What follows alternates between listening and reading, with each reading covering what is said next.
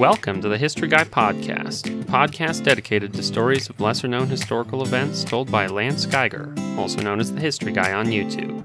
I'm Josh, your host, a writer for the channel and eldest son of the History Guy. We tell all kinds of stories about history from the modern era to the ancient past, so you never know what we're going to talk about next. One thing you can be sure of it is history that deserves to be remembered. This episode of Forgotten History is brought to you by Magellan TV, a new type of documentary streaming provider determined to bring you the finest documentaries from around the globe. Today's episode is about two historical mysteries and possible cryptids. The first is about a series of attacks in 18th century France by a creature of uncertain description. Featured in the drama series Teen Wolf, the Beast of Gévaudan is an enduring mystery. After that, the history guy will talk about Washington's eagle, a species of sea eagle described by famous painter and ornithologist John James Audubon, which has never been proven to exist. And now let me introduce the history guy. Between 1764 and 1767, a huge beast terrorized the population in an 80 kilometer square area of southeastern France. It was described as being as big as a calf, with a huge maw full of razor sharp teeth, and in a three year period, it killed more than a hundred people. And if you think that this is just a myth or a legend, it is not. There were dozens of witnesses. The attacks were well documented. Whatever it was, it was something real. And while the attacks stopped in 1767, the beast itself was never positively identified. The beast of Gévaudan is an enduring mystery of history, and it deserves to be remembered. The first attack occurred in the summer of 1764. A young woman who was watching a herd of cattle was charged by a huge beast, the likes of which she had never seen before. But the bulls in the herd managed to fend it off with their horns, and so she escaped with mere scratches. But she described something fantastic. A beast with a huge broad chest with a massive head and neck. Its ears were on top of its head and they stuck straight up, looking almost like horns. Its greyhound-like maw was full of massive fangs. Its tail, unlike a wolf, was long and thin. It had huge claws and it moved extremely fast. And when it ran, it could leap enormous distances in each leap. The beast attacked dozens of more people in the coming months. It seemed to favor women and children, but it even attacked full grown adult males. It would often attack people that were alone in the field watching flocks or herds, but it also came into towns and took victims mere feet from their own doorsteps. It favored attacking the head, and most of the victims that were found had had their throats torn out. Sometimes it would carry the bodies away, and virtually all of the bodies were at least partially eaten. In these horrific scenes, the beast would sometimes leave behind just rent limbs and body parts. And there were so many attacks that people became convinced that there must be more than one beast because some of the reports made it sound like there was more than one attack occurring at the same time. Astoundingly, in October of 1764, two hunters claimed to have come upon the beast and shot it with their muskets at close range several times. Each time the beast staggered, but astoundingly got up again and continued to move away, eventually escaping into the woods. And they were not the only ones who claimed to have shot the beast at close range, only to have it get up and walk away.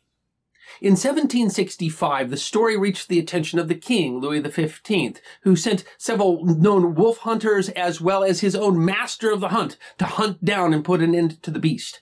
They killed a lot of wolves and at least one extraordinarily large wolf. But it turned out not to be the beast. The attacks resumed. At least a dozen more people died in 1765. The beast continued to terrorize the region clear until June of 1767, when a large hunt was organized by a local nobleman and a local farmer named Jean Chastel shot another huge wolf. The attack stopped, and so it was assumed that that was the beast of Gévaudan, and Jean Chastel was a local hero. It is a terrifying story, but were all these attacks really just the result of one extraordinarily large wolf? Well, there are lots of theories about the beast of Gévaudan, but three are most credible. The one that is most commonly accepted is that these attacks were simply the attacks of packs of wolves, and that public hysteria exaggerated the description of the animals.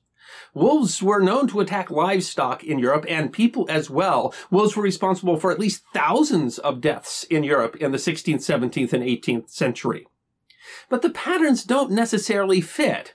Wolves generally attack weaker prey and very rarely attack, say, full-grown humans who could defend themselves. An analysis of the attacks that were attributed to the beast of Gévaudan showed that that beast attacked adults at a rate six times that of other known European wolf attacks. And it would be extraordinarily strange for just wolves in one area to so change their behavior for just that one three year period of time. A second theory is that the beast might have been a hybrid of a wolf and a dog, possibly a mastiff, and that the beast might have been actually trained by someone to attack people. Some descriptions make it sound like maybe the beast was even outfitted with armor that was made from boar's hide, which would explain why it could be shot and still run away. Also, if it was trained and directed by a human, that would explain why its targets were different than you would expect of normal wolf or dog attacks.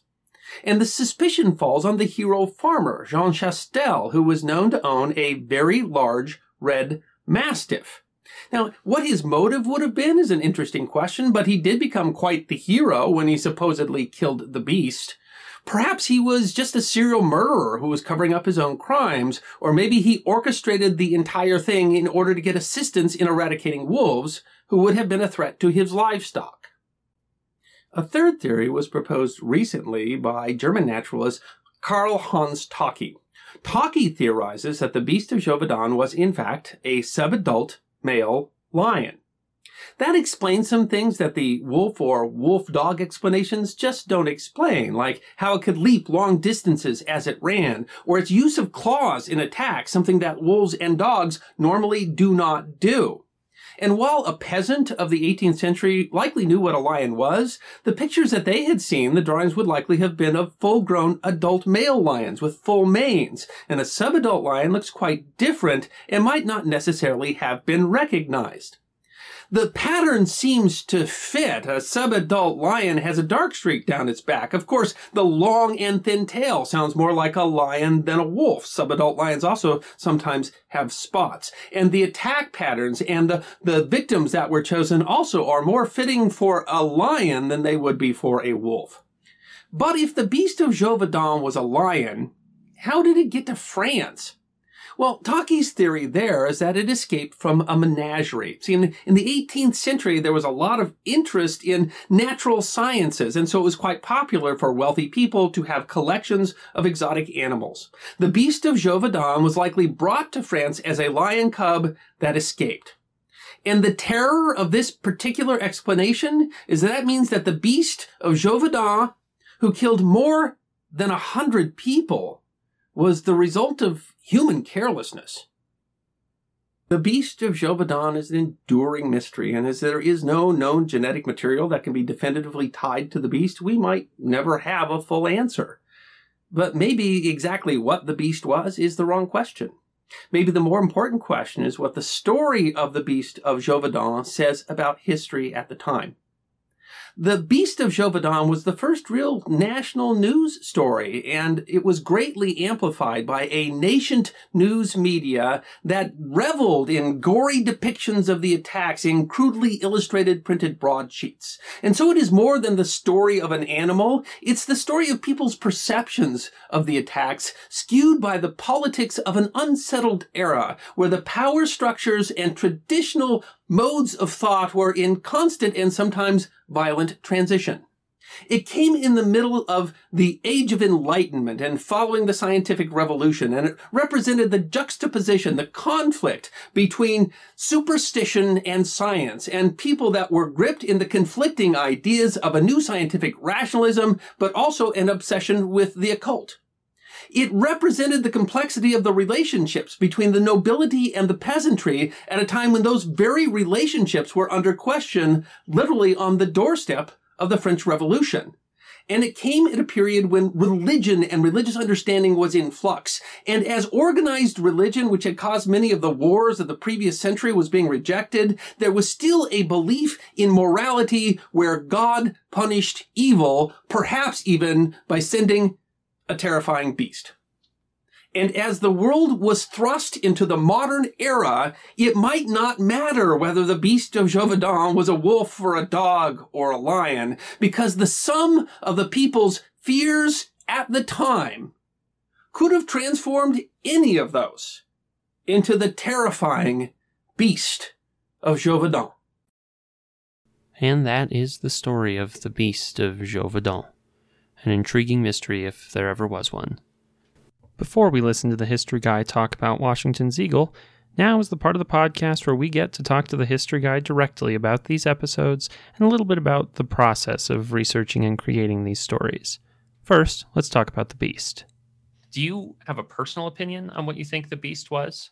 Of course, the point of the episode is is it doesn't matter that this was a, a representation of an era uh, as things were changing, classes, uh, culture was changing, uh, status was changing, technology was changing, communication technology was changing, and so anything could kind of come together in this culmination of fears. That was the point of the episode. And if you look at it from that perspective, uh, then it's disappointing because the answer is probably the least exciting, least fun, most mundane answer, and that is probably there was no beast of Gévaudan. It was a, a group of unconnected wolf attacks that were not uncommon in Europe throughout the Middle Ages. Uh, and those kind of wrapped up with the fears of the time, as well as selling broadsheet newspapers and broader communication, and people starting to question whether the nobility could actually protect them in the way they had before. You put all that together, that makes the Beast of Gévaudan but that of course isn't the best story uh, or the most fun story at all. And so it's, it's it's very much a lot of fun to go and look and say i mean we know something was going on and something that was extraordinary you know enough to set itself apart.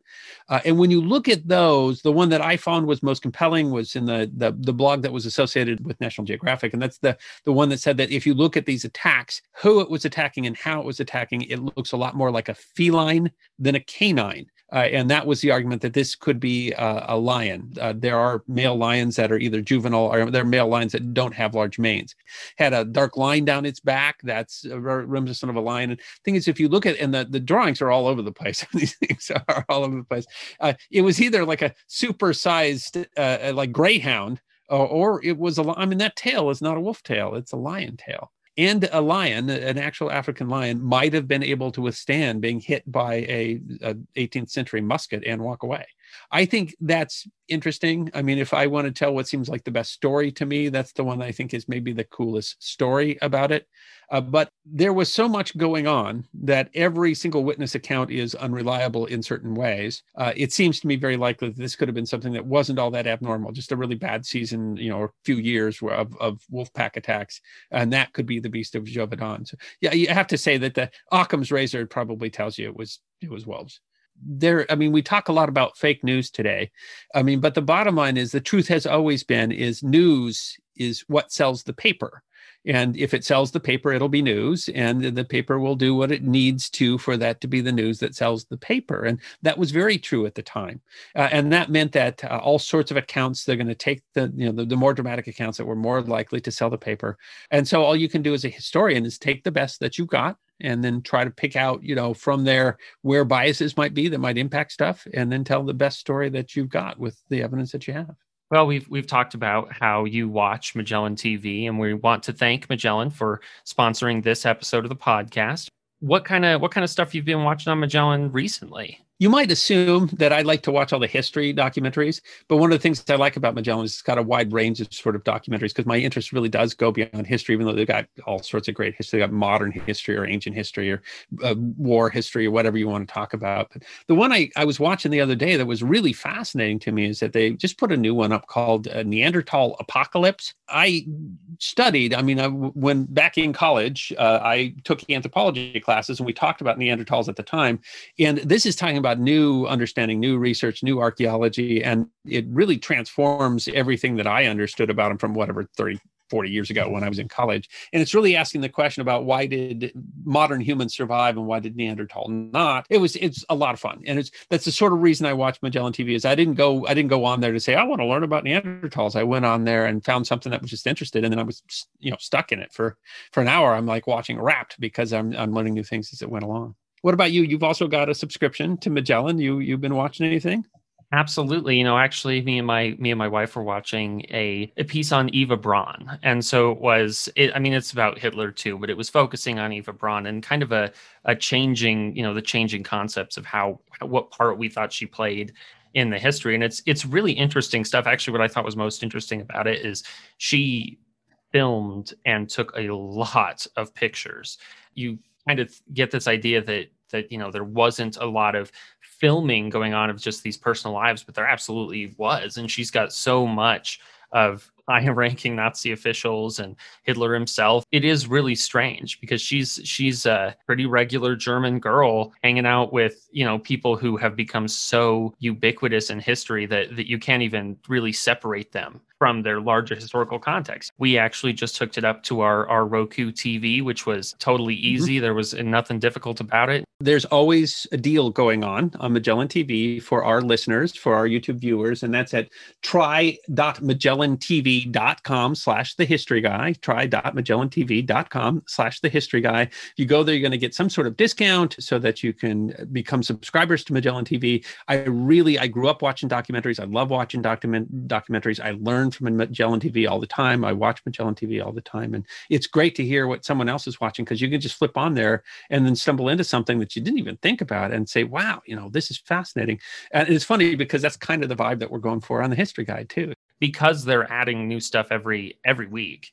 Every time you come back to it, there's going to be something new for you to for you to watch. It's a, it's a great product. Love Magellan TV and really grateful that they're willing to sponsor our podcast. The next episode is actually one of my very favorites, and it's about Washington's eagle. Essentially, you know, from the from the historical record, we have this one painting by John James Audubon, but it's a huge mystery because other than having this one image, we have almost nothing else of it. We've got a handful of descriptions, and so the mm-hmm. first question, I guess, is: Do you personally do you think this eagle was or is real? And there are some, there were some samples that were supposedly collected, but those specimens have all disappeared in various ways, which is really interesting. Uh, one was in a private collection in England and it was sold off at some point and they had no record over who bought it. And others supposedly destroyed in fires. And so it's, it's really tantalizing. Uh, I'd like to say, I mean, first of all, there are experts on this sort of thing. And I think if you look at the ornithological community, that the consensus generally is that there wasn't a Washington's eagle, that there's something wrong there.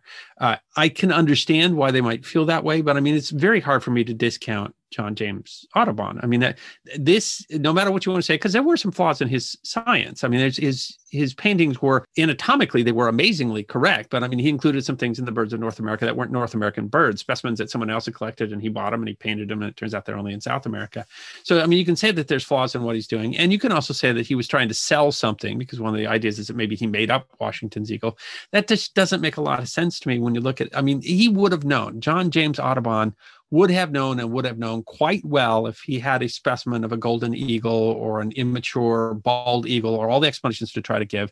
He would not have uh, painted the things that are different from those. He wouldn't have painted them that way. I mean, he has all these hundreds of prints that are so incredibly accurate that we're going to say that, yeah. but he, you know, miscounted, you know, how this how this bird went together. It doesn't make any sense to me.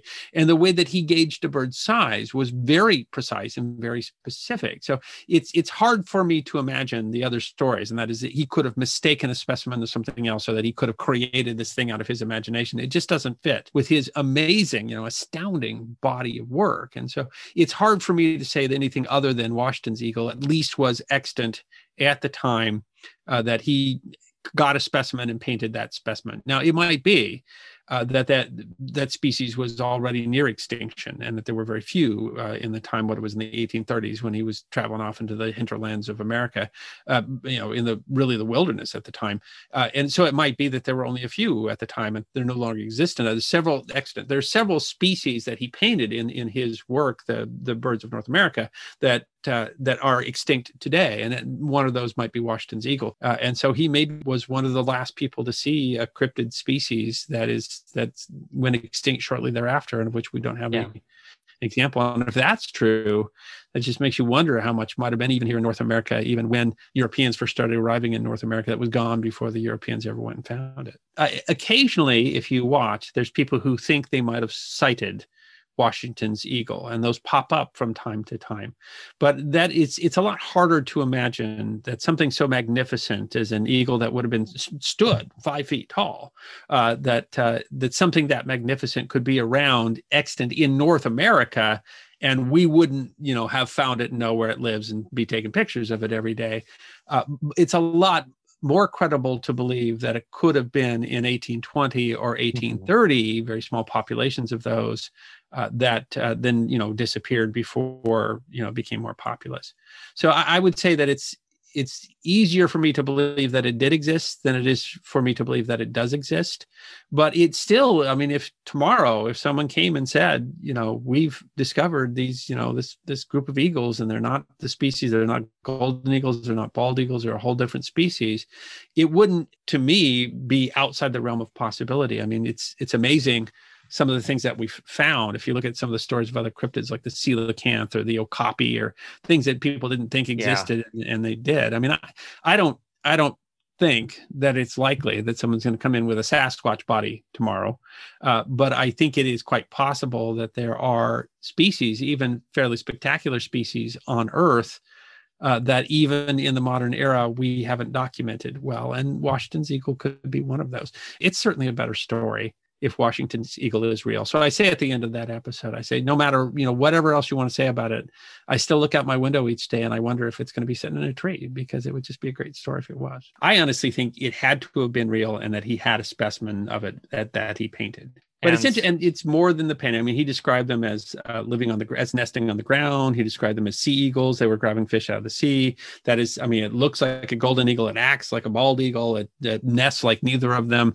I mean, it's it, it, he would have to have been you know making up a whole species. Now, on the other hand, if anyone knew enough about birds to credibly make up a species, I guess you could say that Audubon could. I just don't see why he would. Well, thank you to the history guy for taking some time to talk about these mysteries. And now we're going to talk about Washington's eagle. First described by John James Audubon in 1826, he claims to have had multiple encounters with the elusive bird and to have shot and collected specimens of an eagle much larger than either the golden or the bald eagle, and which had unique behaviors. Despite his claims of evidence, since the 19th century all examples seem to have been lost or destroyed, and it isn't clear if the bird actually existed.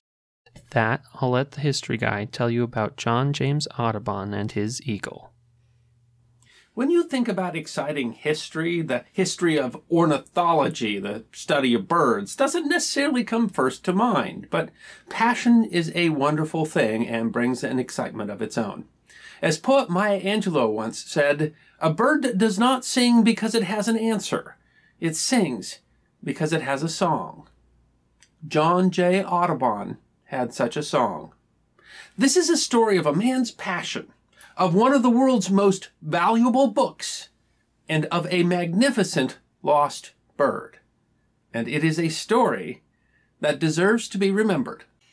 Audubon's story started as all great stories do, with being captured by pirates. I'm actually not joking. John J. Audubon's father was a sea captain and a privateer, and at one point he was actually captured by pirates. And it's not really relevant to the story, but I just couldn't leave that part out. John J. Audubon was born in Haiti and he moved as a child with his family to France. And eventually he immigrated to the United States where he tried to make a business on some land that his father had bought here. He worked his hand at a number of businesses with varying success, but his true love was the combination of art and nature. And while other pursuits and the need to feed his family kept him from pursuing his dream as much as he wished, at the age of 35, he decided to undertake an extraordinary project to document by painting every species of bird in America. Audubon traveled the American West in the first half of the 19th century, hunting birds and paying other hunters to bring him specimens. It was a time when the backwoods of America were not just dangerous and wild, but when the birds were so plentiful that a single flock of the now extinct passenger pigeon could take three days to pass overhead and might have included tens of billions of birds. It's a time when the forests were endless and settlers, especially European ones, were few and far between.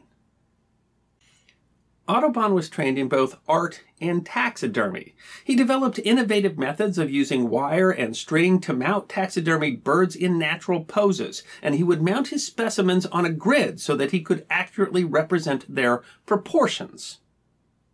He eschewed oil painting, which was the most common type of painting in the day, and instead preferred a mix of watercolors, charcoals, and pastels. He engaged talented landscape artists who would paint the landscapes and the plants that are in many of his pictures. And unlike most works of natural science in their time, he posed the birds in natural poses against natural settings, engaging in natural activities. It was not an easy task, and it didn't pay particularly well. At times, to make ends meet, he had to take artistic commissions or take work teaching art. But his 12 year opus work is nothing short of astounding. First published in 1827, The Birds of America identified 25 new species and 12 new subspecies of birds, and included prints of at least six species of birds that are now extinct. It is considered one of the finest ornithological works ever produced.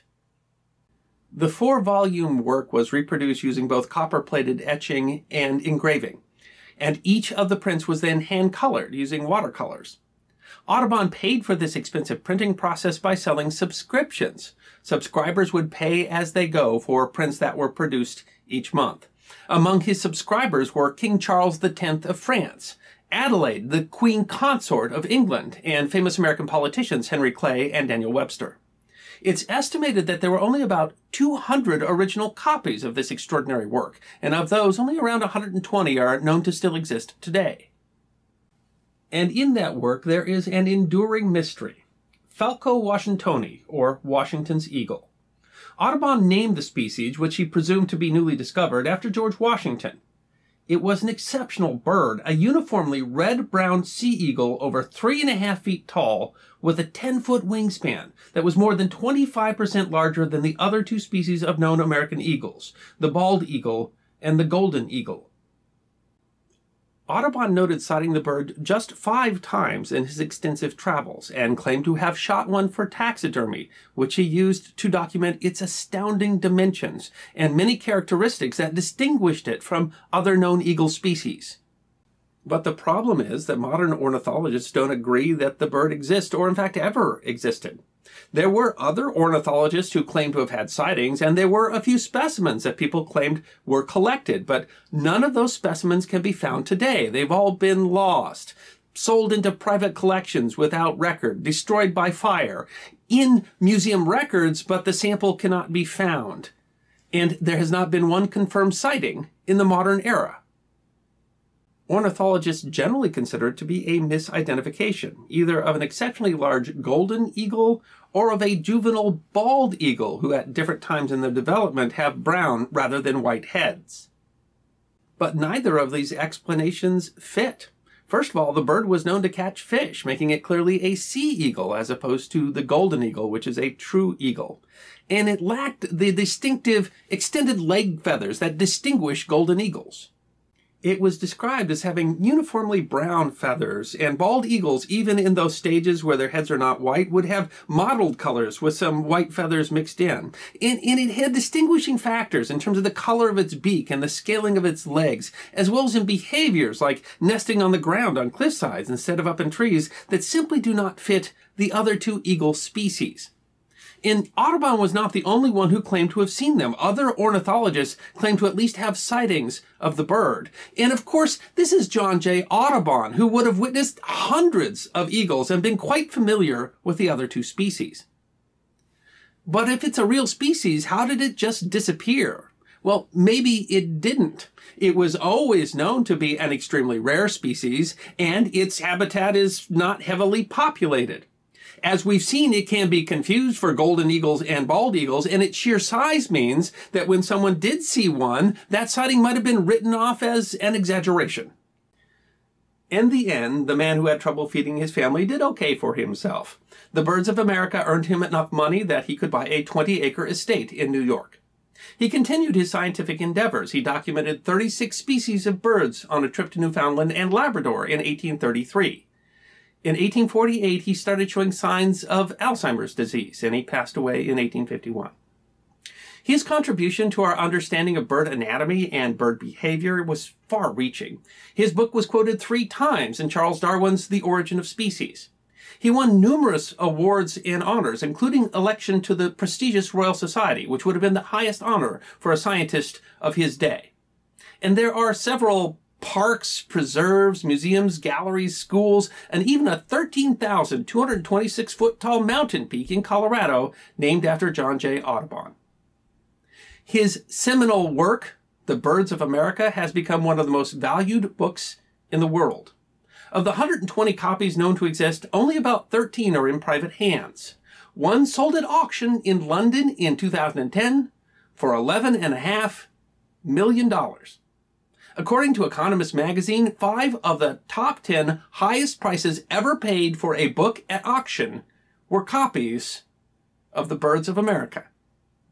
But don't fret. Many of the other copies that are institutionally owned are in universities in the United States and Europe, where they are frequently put on display. And the University of Michigan has put all 425 plates onto their website, where you can view them today. Today, Audubon's name is nearly synonymous with bird conservation. In 1895, a fan of his used his name when he created a society dedicated to bird conservation. And today, the National Audubon Society, which is dedicated to the conservation of birds and their habitats, has more than 500 local chapters. Ornithologists have still not agreed to the existence of Falco washingtoni. But there have been a few immature sightings in recent years, and there are some scientists that are still making the bird's case. I, for one, truly want to believe. I look out my window every day hoping to see Washington's eagle sitting in a tree. I hope that because it's, it's such a good story. It is a symbol of a man and his passion, of a lost frontier, of a time in history when the flocks of birds were so big that they blocked out the sun. And I want to believe that all good stories are true.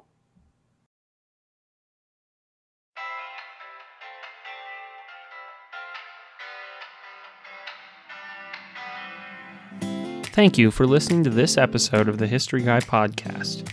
We hope that you enjoyed the presentation, and if you did, remember that you can find more stories of forgotten history on our YouTube channel at The History Guy. History deserves to be remembered. We will continue to release podcasts every other week, so stick around if you want more podcasts on forgotten history. You can also find us at our website, thehistoryguy.net, and on Facebook, Twitter, Instagram, and Patreon. Until next time, this is Josh signing off. Continue to release podcasts every other week, so